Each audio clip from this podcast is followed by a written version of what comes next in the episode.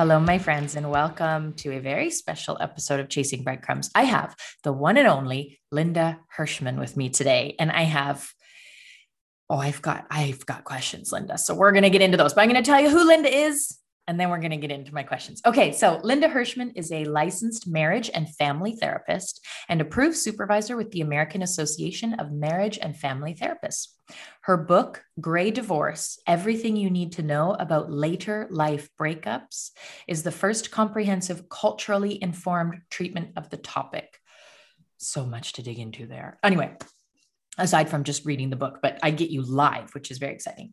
Uh, Linda presents at professional conferences nationally and internationally on gray divorce, adult children of divorce, and related topics. On a personal note, Linda loves to travel and possesses mad knitting skills. I love it. She lives with her husband of 27 years in suburban Philadelphia. Hi, Linda. Hey, Jess. Thanks so much for having me. Oh, I'm just, I'm so I'm so, so grateful that you agreed to come and hang out with me for a little bit because, you know, we, we obviously met before we, we um, agreed to record. I was like, yes, Linda, I need you. I need your wisdom because I have friends and family members who went through this very experience, right? You have this wonderful, quote unquote, successful marriage. And then your kids head off to school and or their own lives. And then after 25 years, 30 years, whatever it is, suddenly things look very different um, and sometimes, you know, for some of my friends and family members, it's been a very positive mutual experience, and um, and for others, not so much. So I'm I'm just so curious about your depth of experience in this topic. And you know, I think the first question is simply how did this end up being your specialty? I mean, it's it's it's not maybe an obvious one that jumps out to that first year psychology student. So what happened there?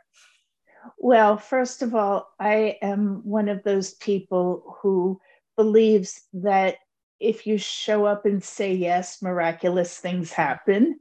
Yeah. And also, if I, I would love to tell this story because I just love this story, but I do want to give a little context for a second. Yeah. When you say that you have friends whose parents are going through this, pretty much everybody does now because mm. one out of four marriages of people age 50 and over end in divorce. One and in four. One in four. Yeah. In wow. In 1999, it was one in 10, and now it's one in four. And that wow. statistic holds true in every country where divorce is legal and easily obtained. Well, you've so, already blown my mind, and we're three minutes in. Where okay, I have more questions, but back to you. Okay. back to you. I won't interrupt you too much just yet. Getting, okay. getting back to the story, I have for many years I've done magazine writing on professional and also not professional topics. I have um, I was the editor and main contributor for the Pennsylvania Association of Marriage and Family Therapists newsletter for a number of years. And so I've always written, I've always been involved in the writing world. And I was writing an article on alternatives to litigated divorce. I came upon the term gray divorce, and mm. it stopped me in my tracks. And I thought, gee, what's this? I've never heard of this.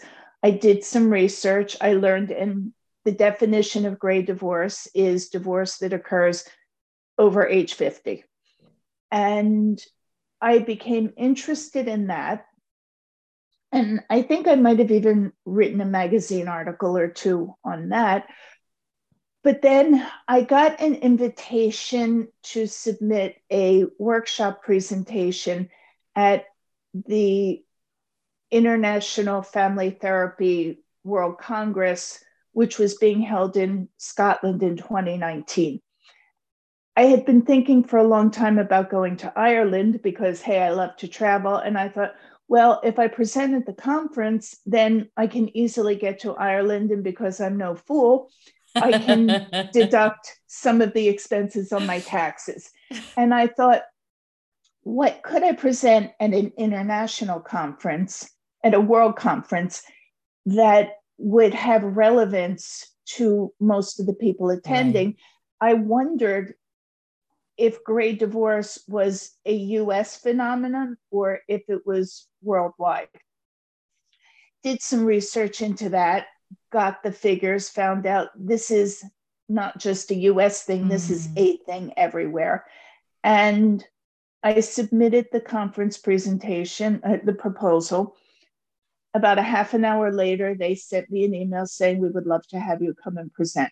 So I originally started, and I was thinking as I became exposed to this about how many of my clients were coming in who were over the age of 50 and had very long term marriages for the most part and were getting divorced. And I was particularly thinking I'm certified in something called discernment counseling, which is a brief protocol for couples who are trying to, to decide whether to stay or go, right. whether to work on the marriage or whether to leave the marriage. And it was really obvious there how many of my discernment couples were over age 50. Hmm. So I went to, I went, I presented at the conference and took my husband with me, parlayed a three day conference into a 15 day road trip around Ireland and Scotland. Very savvy. Awesome. I like it. Very it was awesome. yeah. And while we were road tripping, I got a call from the acquisitions editor of a major publishing company. She asked me, she said, We were at the conference, we heard your presentation. Have you considered writing a book? And I said, You know, I never thought of it, but if you're calling me, I guess I'd better consider it. That now, saying yes to things, showing its head again. Okay. Showing up, say now mm. when you write a book proposal, and of course, this was the first time I did it, and so it was a learning curve for me. But one of the things you have to do is a competitive market analysis to see what's out there. And as a therapist, I look for patterns. And so I'm not only looking at what's there, I'm looking at what's not there. Right. When I was doing the competitive analysis, there were several different types of books. There were a lot of books on gray divorce, and they fell into a few categories. And one was books written by divorce attorneys and financial professionals. Mm-hmm. Mm-hmm. Another was a were books about surviving and thriving after Gray divorce. And then there was the quintessential book on, called Gray Divorce, which was written, I think, in 2010. And it's this huge sociological study that nobody is going to read unless they're a sociologist. yeah, that's right. yes. And then there was the genre that I dubbed The Girlfriend's Guide to Gray Divorce. And mm-hmm. those books were typically written by women whose husbands had left them for younger women. And the tone of the books was okay, girlfriend, I'm going to teach you how to survive and thrive and become so great that he's going to be sorry he ever left you. Right. And mm-hmm. in looking at what was not there, there was nothing comprehensive that covered a variety of areas people are encountering around gray divorce. There was nothing culturally comprehensive in there. And I realized that was my book. Mm. And so there we were. And ultimately, I ended up turning down the publishing contract and self publishing. That's mm. a different story, but to paraphrase Bob Dylan, I gave them my heart and they wanted my soul. and so I just decided to do it on my own. Yeah, good for you. Yeah. yeah. And here we are.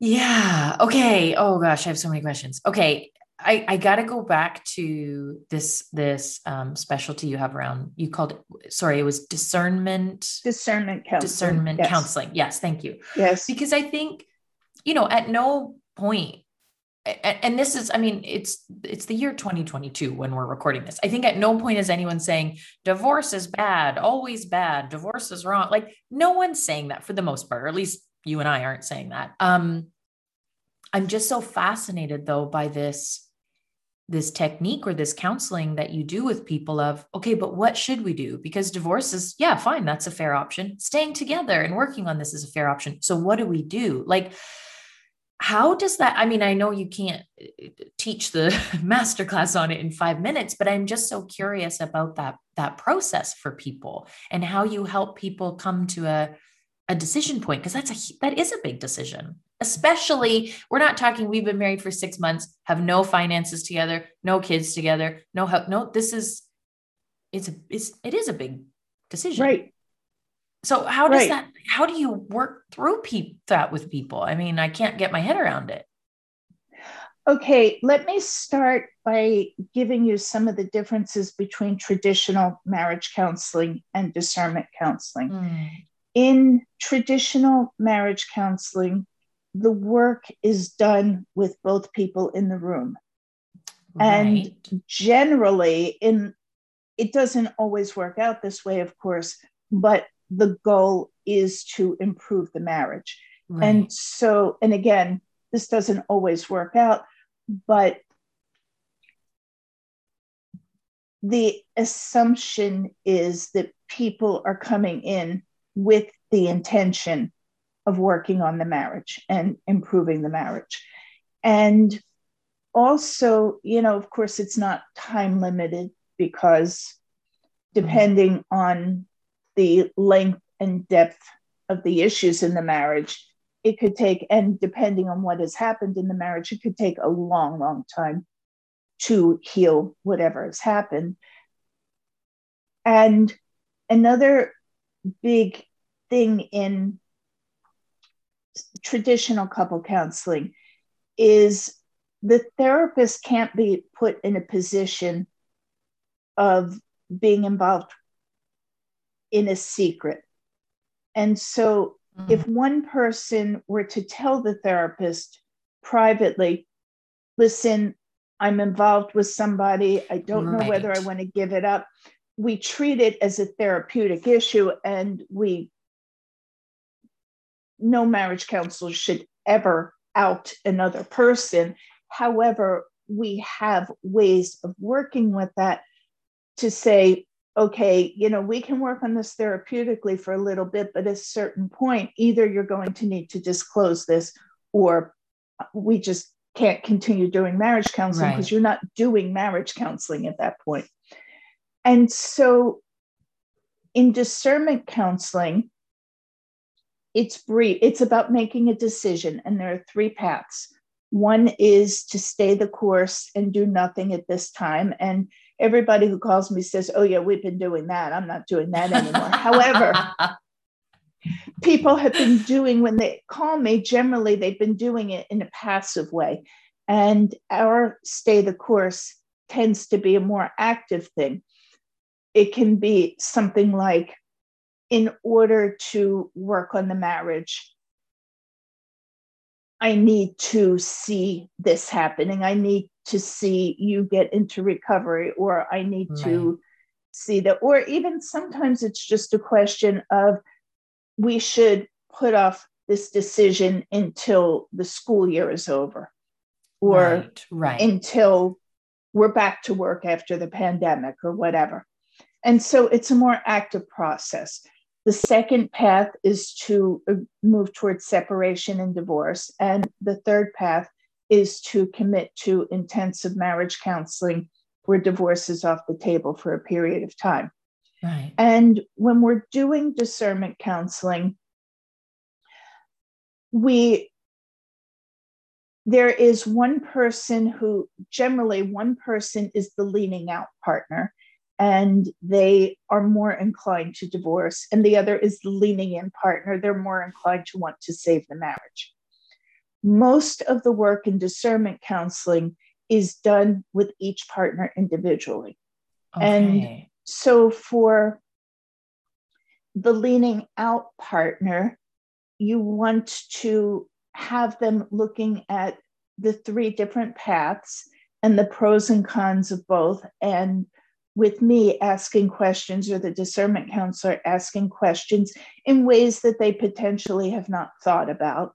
Mm-hmm. And we also want to have the leaning out partner really look at what is my responsibility for the marriage having gotten to the point where divorce is on the table. Mm. With the leaning in partner, the one who wants to save the marriage, what we're generally doing is working with them to show up as their best selves, to not distance, to not pursue. And discernment counseling is done when there's a decision made. Generally, one to six sessions. We don't want mm. to go mm. past six sessions because at that point, you're not discerning.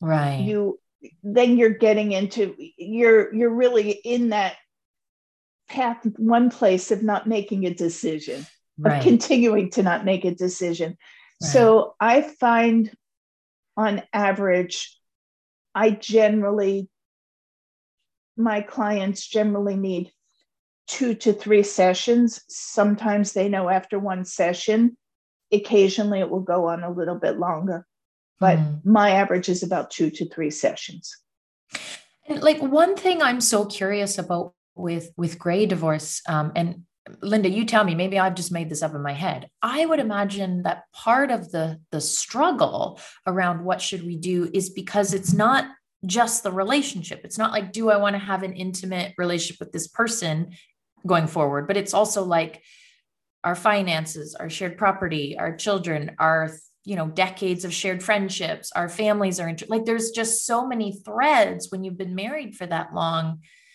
that I would imagine that part of the complexity uh, on the decision is not simply do I want to be with this person, but like it's it's your whole ecosystem is is entwined. So but maybe I've made that up. Maybe you're like, no, no, they just want to know if they should be together anymore. like, what do you tend to see?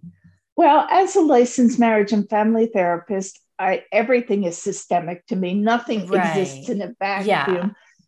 Now, keep in mind when you're working with couples who are over age 50 and sometimes they're in their 70s when they come in mm-hmm. and they're considering gray divorce the one thing that differs the most from working with younger clients is the awareness of mortality and if we end right. this marriage who is going to take care of me right. who will be there for me who is going to help me and mm. that fear is equally common for both men and women. Mm. Now, with for older women, the other big concern is the fear of finances. Am I going to be okay? Right. And for men, the other big fear is their relationships with their children and how that might mm. suffer because statistically, the relationship with older men and their adult children does suffer in gray divorce hmm. in ways that doesn't happen with the wife, with the mothers. Hmm. Now, I mean the the piece of this that I know we we had sort of suggested we'd focus on because I'm I'm so interested. Like you got me teary when we first met because. I had made the assumption that like, oh, well, gray divorce is easier on kids because like you're in school or you're working or you have your own family by that point. So you're good. You've moved on. You're fine. And you were like, whoa, whoa, whoa, slow that train down. And you, you know, shared with me that that is actually not the case. It's not quote unquote easier on a 22 year old child than on a six year old child. Um, and could you walk us through? I mean, you have an acronym for it, for heaven's sakes. It's, you know, adult children of divorce is, uh, is ACOD, doesn't it? Is that right? ACOD, yes. And by the way, it's not my ac- acronym. Yeah, sorry. I would love to take Linda's made it up. She's the creator of all of this. She's amazing. To take credit, but it existed. In fact, there was a movie made called ACOD a few years ago. yeah, I had no idea. I didn't even know it was a thing. So, can you walk us? Because I Uh, my you know, I had the totally off, not evidence based assumption of like, oh, it's easier on them. They're just moving on. And you were like, no, that, yeah, that's, that's not how myth. it plays out. that is the myth. There is a term that was developed by a therapist named Pauline Boss called ambiguous loss. Mm. Ambiguous loss refers to losses that are not generally recognized by society as losses, for which there are no formal types of grieving processes and are of indeterminate length. And when the parents of adult children split up, the adult, in a lot of ways, it's actually harder than it is for younger mm-hmm. kids. And it becomes what is considered an ambiguous loss because nobody is taking these adults aside and saying, hey, listen, how are you doing? Mm. You know, what do you need in this? There is a presumption. I see you're getting tears. I know you got me again like that. I knew I needed tissues I'm for this sorry. conversation. I'm a crier. Everyone knows it. It's fine. Keep going. okay. There is a presumption that because the children are adults and they have their own lives and mm-hmm. independence that they can just absorb the losses and move on and yeah. understand in an adult way the thing is a child is always a child i mean i'm 65 years old and i'm still my mother's child in many ways even yeah. though we are very close friends in many ways and there are still boundaries that should be in place in parent child relationships, no matter how old. And so the first thing that happens or doesn't happen for ACODs is this acknowledgement that this sucks for you too, and this impacts you as well. There are also a lot of loyalty issues that come into play when you're an adult. Right. Yeah. Yeah. Because again, the parents look at their children as friends and they tell them things. And let me tell you what your father did to me, or do you believe what your mother is trying to pull? And it puts the adult children, the ACODs, into positions sometimes of feeling like they have to choose sides. They also can get triangulated. This can happen with younger children, of course, but the older you are, the more you understand, the more likely you can get put in the middle and you have to tell your father why he has to pay for blah, blah, blah, or you have to tell your mother why right. she has to stop doing whatever. And so, from a family systems point of view, it is it can be extremely difficult for the ACODs. Also, in if the parents had a high conflict marriage where they were always fighting, it's kind of a no-brainer. Sure. Yeah, yeah they're like, okay, I, the writing's yeah. been on the wall. Okay. Yeah, I, they should have shocked. done this 20 years ago. Right. But when you have a low conflict divorce where parents function very well together. They get along well. They don't argue. They have a great transactional marriage, maybe behind the scenes. They're missing the spark. But if they've just sort of outgrown each other, it the ACODs begin to question their own history. Was my life a lie? Oh, I thought I, I had crying for really a second, happy... and uh, it's going to happen. Like, oh, that just really got me. Yeah, like like looking back on their childhood and going, what have I just like? What happened that I missed, or was it really a happy Christmas? Was I missing? Like, it is that that kind of questioning their own yeah, narratives? Absolutely. Oh, okay. Yes. Yeah, I get that. Did I really have this happy childhood, or right. was my whole childhood a lie? Also they tend to develop trust issues because if they can't trust that their parents' relationship was as good as it looked, how can they trust their own relationships? Right. And then yeah. there are also financial and pragmatic considerations too oftentimes, especially in families where there is money, the children grew up being told that their parents were going to pay for college, that they would give them a deposit on a house, that they would right. pay for their wedding. Suddenly, they're adults, they're needing the money. The parents are splitting up, they're splitting their assets, and they're saying, Sorry, I know we said we'd pay for law school, but guess what? We can't do it. Right. Mm. Those things happen. And also, childcare becomes a factor when a lot of times grandparents are providing a lot of childcare when especially when the mother is a working mother and maybe your 60 year old mother or mother in law suddenly has to go back to work, or your mm. father is moving out of town and they're saying, Sorry, I wish I could help, but I can't help anymore. Mm. And so it prevent it it presents financial issues, emotional issues, mm. family systems kind of issues. And also pop quiz, which you don't really have to answer. I'm excited. Can you guess when the worst time is for parents of adult children to divorce? Ooh, um, I mean, everything I've guessed about things so far, i have been wrong when it comes to gray divorce. So I'm guessing I'm wrong. I'm, I'm, not going to.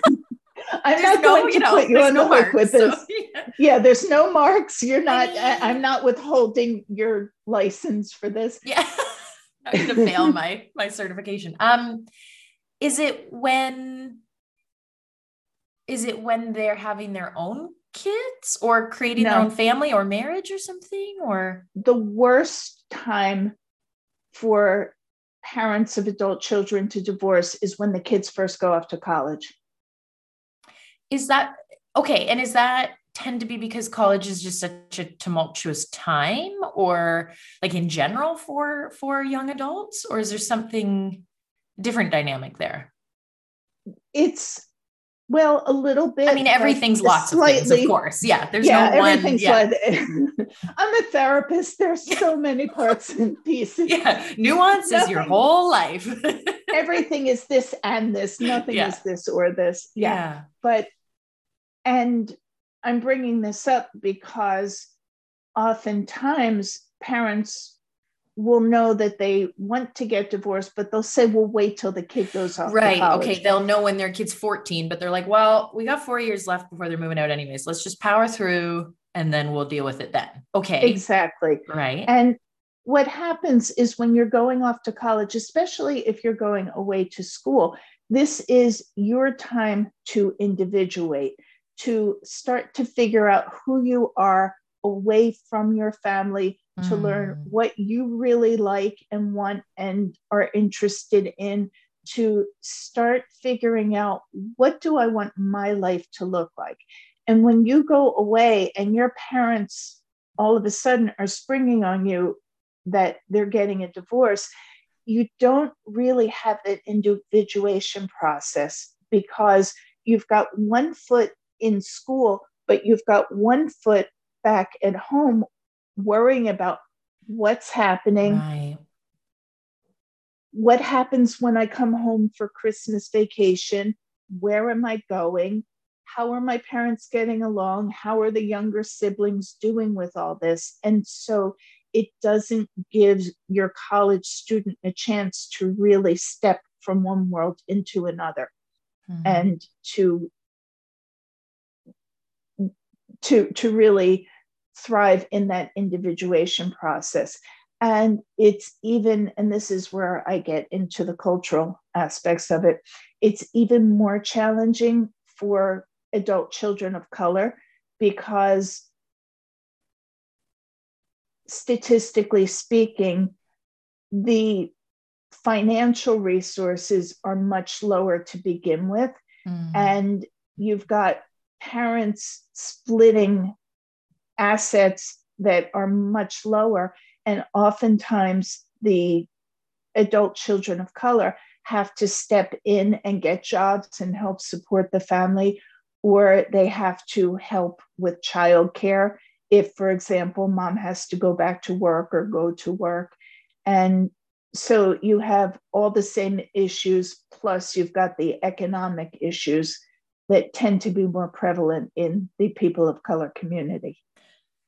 Oh, oh, Linda. Okay. So if someone is listening to this and they either either side, maybe they're going through a gray divorce and have adult children, or if it is an adult child whose parents are are in the process of divorce or have divorced, what can they do to get through this in a way that is healthy and I'm not saying a way where everyone will be happy and comfortable because I'm guessing that's probably not a super realistic goal, but but get through in a way that they can get through it and be healthy and somewhat whole by the end. And I mean, my first thing would be like get a therapist, but I appreciate that is not available to everyone. So what can what can be done? Like what are some practical ways people can get through this in a in a in a just in a good way. I know good's not the right word, but in a good way. In the healthiest way. Healthiest possible. way. Yeah. Possible. Yeah. That's and I think yeah. that's a good good qualifier too. Yeah. Yeah. And again, I don't think in terms of good and bad. I mm. think in hmm. terms of healthy and not healthy. Right. Which I'm assuming again is not a binary, but like a what did a um friend of mine said when it uh, like almost like a mixing board like the, the, turn on the healthy pieces and maybe turn down the unhealthy pieces and to get your smorgasbord. But yeah so tell us about some of those healthy mechanisms then. Okay well the first thing ask any of my supervisees and they will tell you about my laws of linda Book number two, Laws of Linda. I'll read it. Okay. yeah. And one of my laws of Linda for parents who have adult children, well, parents of any age who are divorcing, is that you should love your children more than you hate your spouse. Mm-hmm. Oh. Yeah, you got me with that one. Yep. Okay. Yeah. Yeah. That is the most important thing that any divorcing couple with children can do. Yeah. Yeah. Yeah. And so for I'll get back to the ACODs in a second, but in a general sense, if you are divorcing later in life or considering divorcing later in life, as you said, going to therapy is great because whenever you're going through a transition, it's so helpful to have the support of a neutral person. Right. Yeah. Who is not, your friends are great. Your friends are so important, but your friends are not objective. And right. yeah. it's not really helpful to have people whispering in your ear about well, it's about time you did this, and they're such a horrible person, and you're going to be so much better off without them. You know, mm. it, it might be nice to hear in the second, but it creates all kinds of difficulties and it's just not helpful. Yeah. But having a therapist who is in your corner and who, as you were saying, helps you strengthen the healthy parts right. while learning resilience in the face of the more difficult parts of it is a great thing. If you can't go to a therapist for whatever reason or you don't want to go to a therapist for some reason there are plenty of divorce support groups out there. A lot of them are free.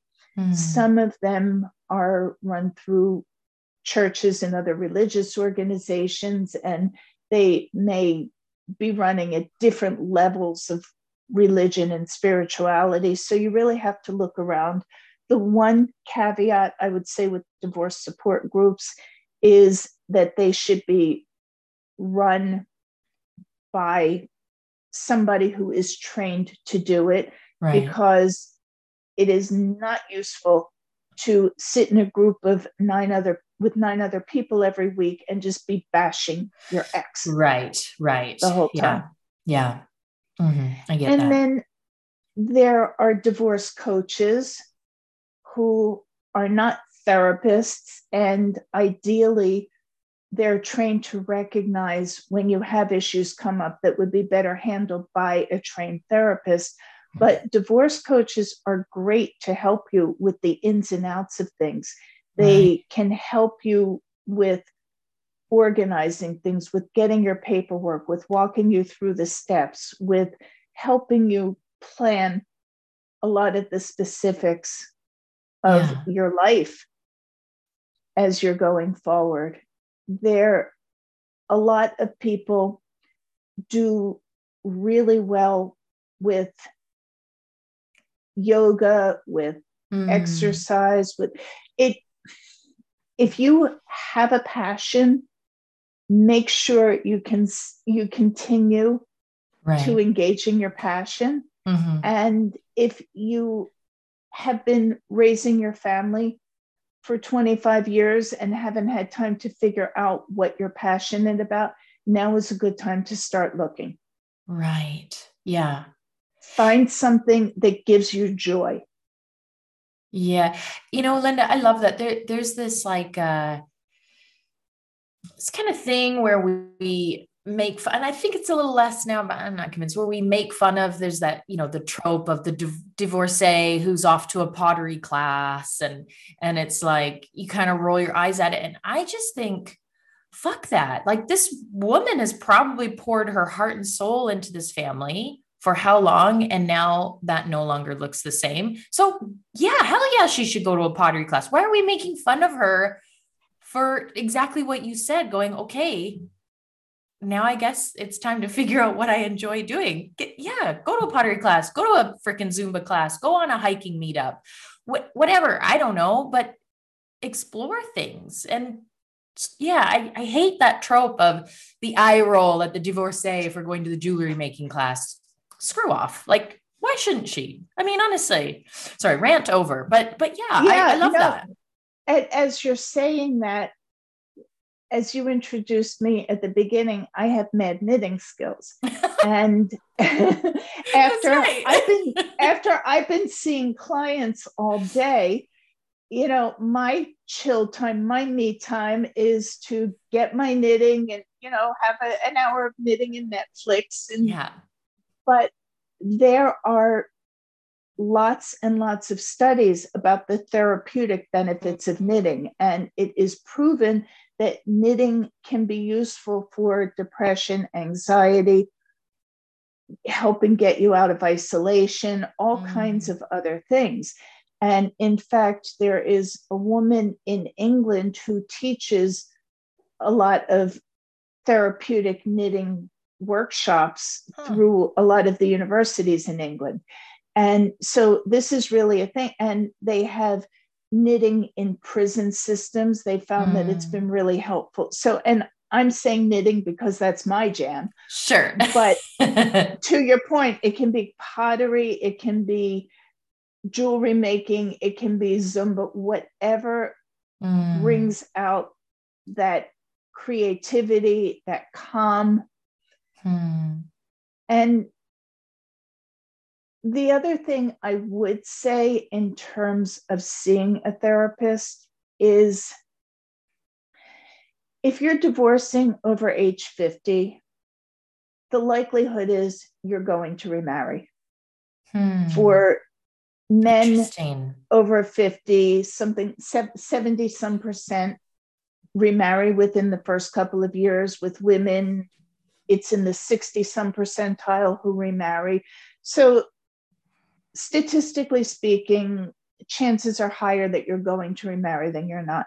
But I really encourage everybody before you go into that next relationship to do the work on yourself and really understand what you brought into this and work on that piece of it because history that's unexamined is doomed to repeat itself. Right. Yeah. And the divorce rate for second marriages is much higher than for first marriages. It's in the 60 some percentile for second marriages. It's in the 70 some percentile for third marriages. Mm. With each subsequent marriage, the divorce rate goes up. Mm. And there are a number of reasons for that. And we explore them in the book. But one of the ways that you can help protect against that is to really understand how you got where you were so mm. that you don't end up replicating your previous relationship.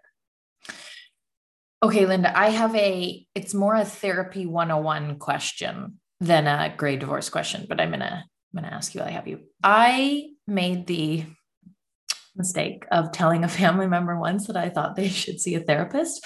I didn't say it in anger or as an insult. I just said, I have seen a therapist. It was so helpful for me. Maybe you should think about it.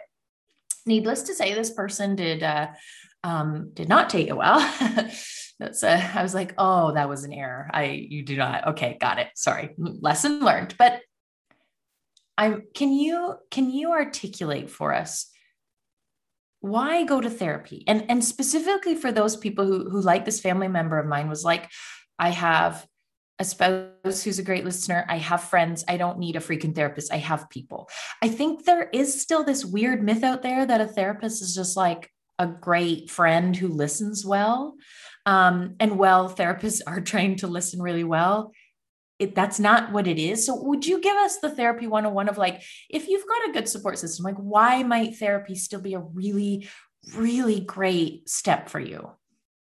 Sure. And also, most therapy is not the Sigmund Freud therapy yeah. of the, the old right. psychodynamic lay on the couch therapy, where you lay on the couch and you talk for an hour away. And, and at the end of the hour you feel better and you give me a check and i feel better and we all go on our we way we all go on with our tuesday yeah, yeah. we, therapists actually have a responsibility to do things now right, the number right. one thing we do is to provide a safe space for people right. to really get into their stuff but and again I, I will speak as a licensed marriage and family mm. therapist who also does plenty of individual therapy because we all do.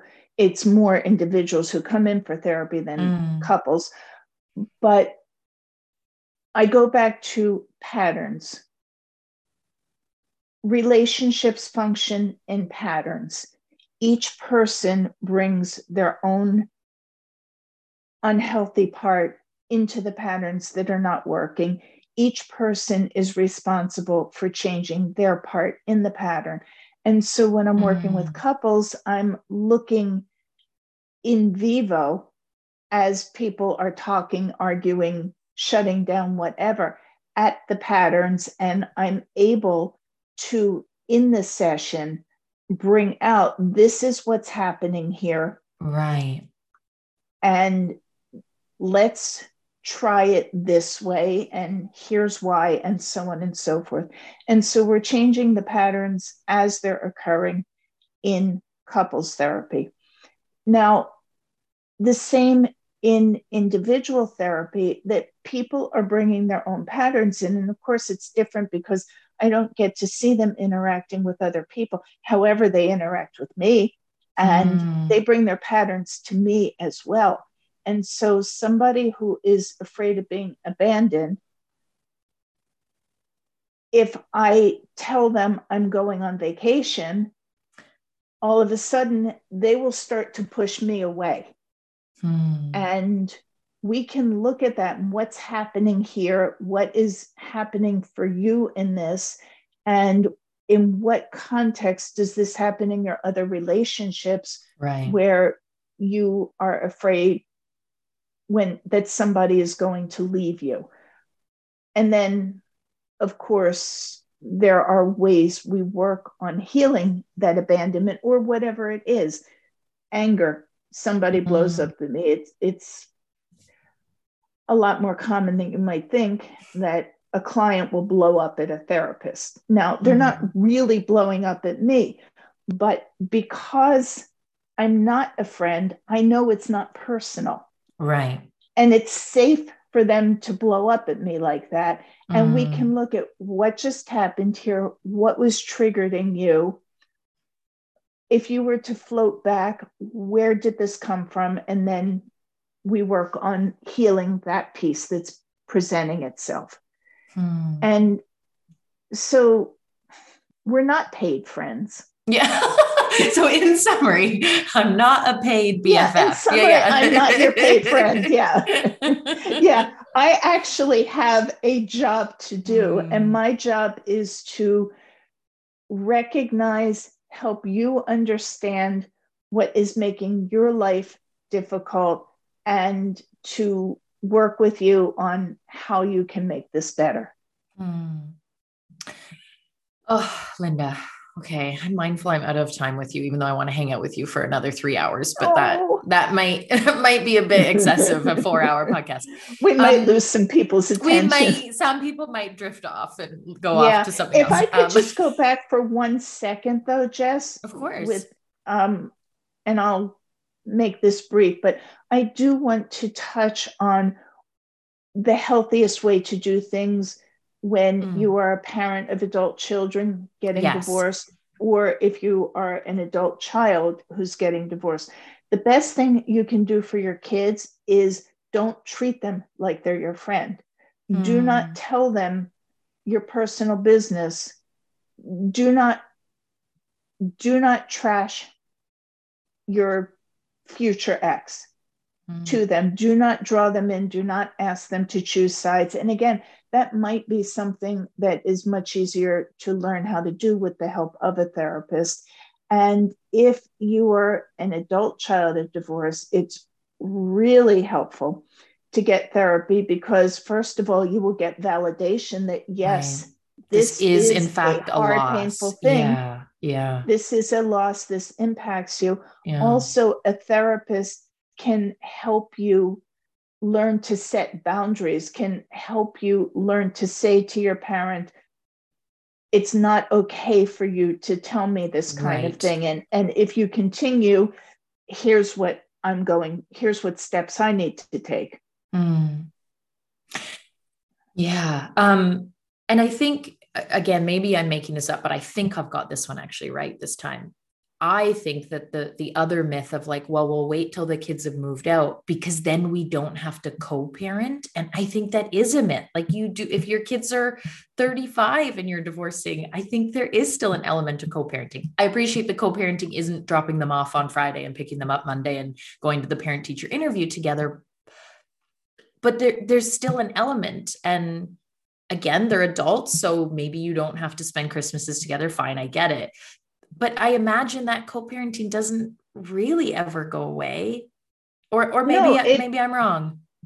It it never really goes away. I was married and we had a child when we were in our 20s. We got divorced and my child is going to be 42 in a couple of weeks and while to your point we're not picking up the kids and dropping off sure. the kids and we're not coordinating the holidays and we happen to get along very well so mm. there's not an issue with that but there are still things that come up not often but once in a while that we do have to have a conversation about yeah and if if there have been periods where our son is needed as an adult some financial help. And sure. we've had conversations about well i can do this. Would you be able to do this? Or there are scheduling things once in a while especially my son lives out of state now. And so if he and his partner are coming in then we may have a conversation about he's going to stay with me and he'll spend this time with you or whatever. Now, of course, he's our son is the one who's making those decisions, but sure. we still have conversations once in a while, or the conversation may be, hey, they're just in for a very short visit. Let's all get together. Mm. So it it doesn't stop. Yeah. yeah. It just gets minimal and different. Sure. Yeah. Okay, Linda, your book, Gray Divorce, Everything You Need to Know About Later Life Breakups, is is that also a good resource for adult children of divorce or is it is it quite specific to the people going through the divorce?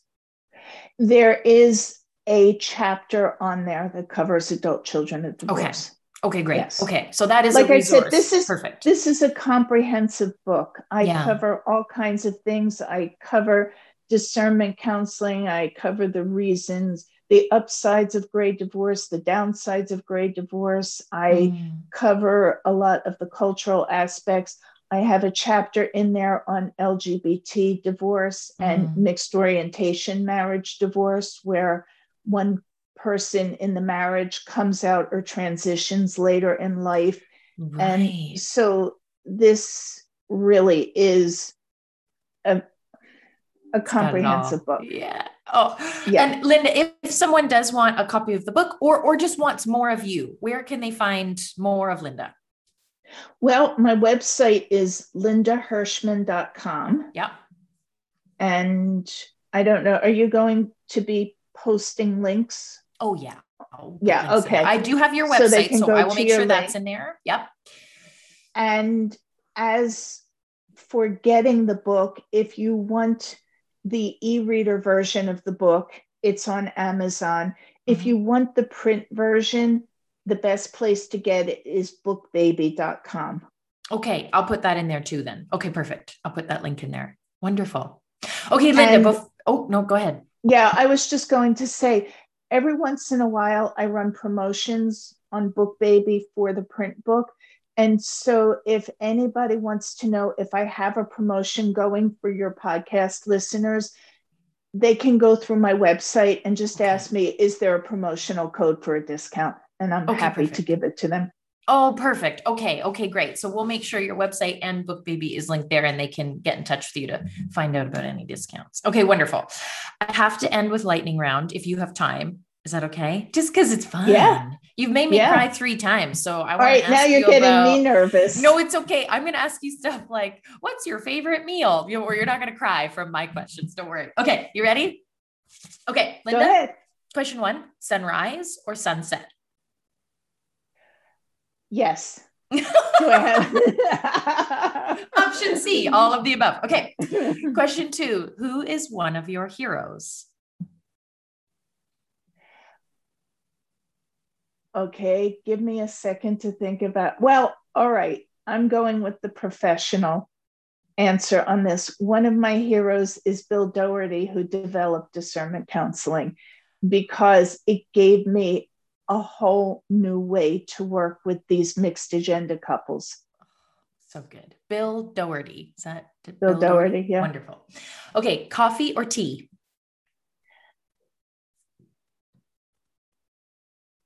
Coffee.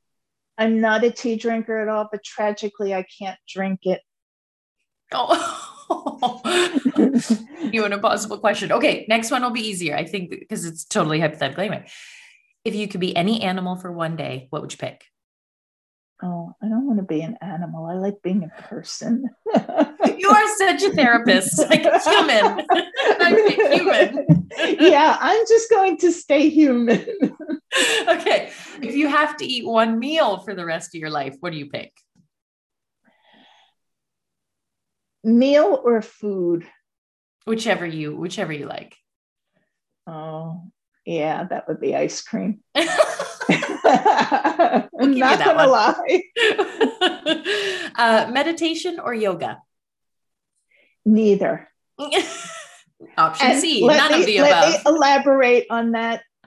I have a job where I sit on my ass all day, mm-hmm. and I'm inherently a calm person who does not suffer with anxiety. And so I need to be really physically. I, I need to oh, really. Oh, you got to jack yourself it. right up. You got to. I have to yeah, go yeah. for it, and I can't do it anymore because. Sure. Getting older kinds of problems, but for a long time, I kickboxed with a trainer several times a week. Linda, you're so badass. Oh my gosh. Okay. I was. I'm not right. now, but I was so badass. I feel bad because practically everything you're asking, I'm saying, no, I don't like that question. well, the cool thing is, answer? you're the boss of you, so you get to say whatever you want to say. That's the joy of the lightning round. Okay, uh, if you win the lottery, what's the first thing you spend a little bit of money on? Travel. Okay, speaking of, what is your next dream travel destination? Um, well, there's my dream travel destination and where I'm going next. My dream trip I had all booked to Greece and Russia. And this was, we were supposed to go in April 2020. There it is. I thought that was. Need coming. I say yeah. more? Yeah. And one thing, I was on a podcast where they asked at the end, what are the three things you know for sure? And one of the things I know for sure is the Bolshoi Ballet is never going to refund my tickets. And I will yeah.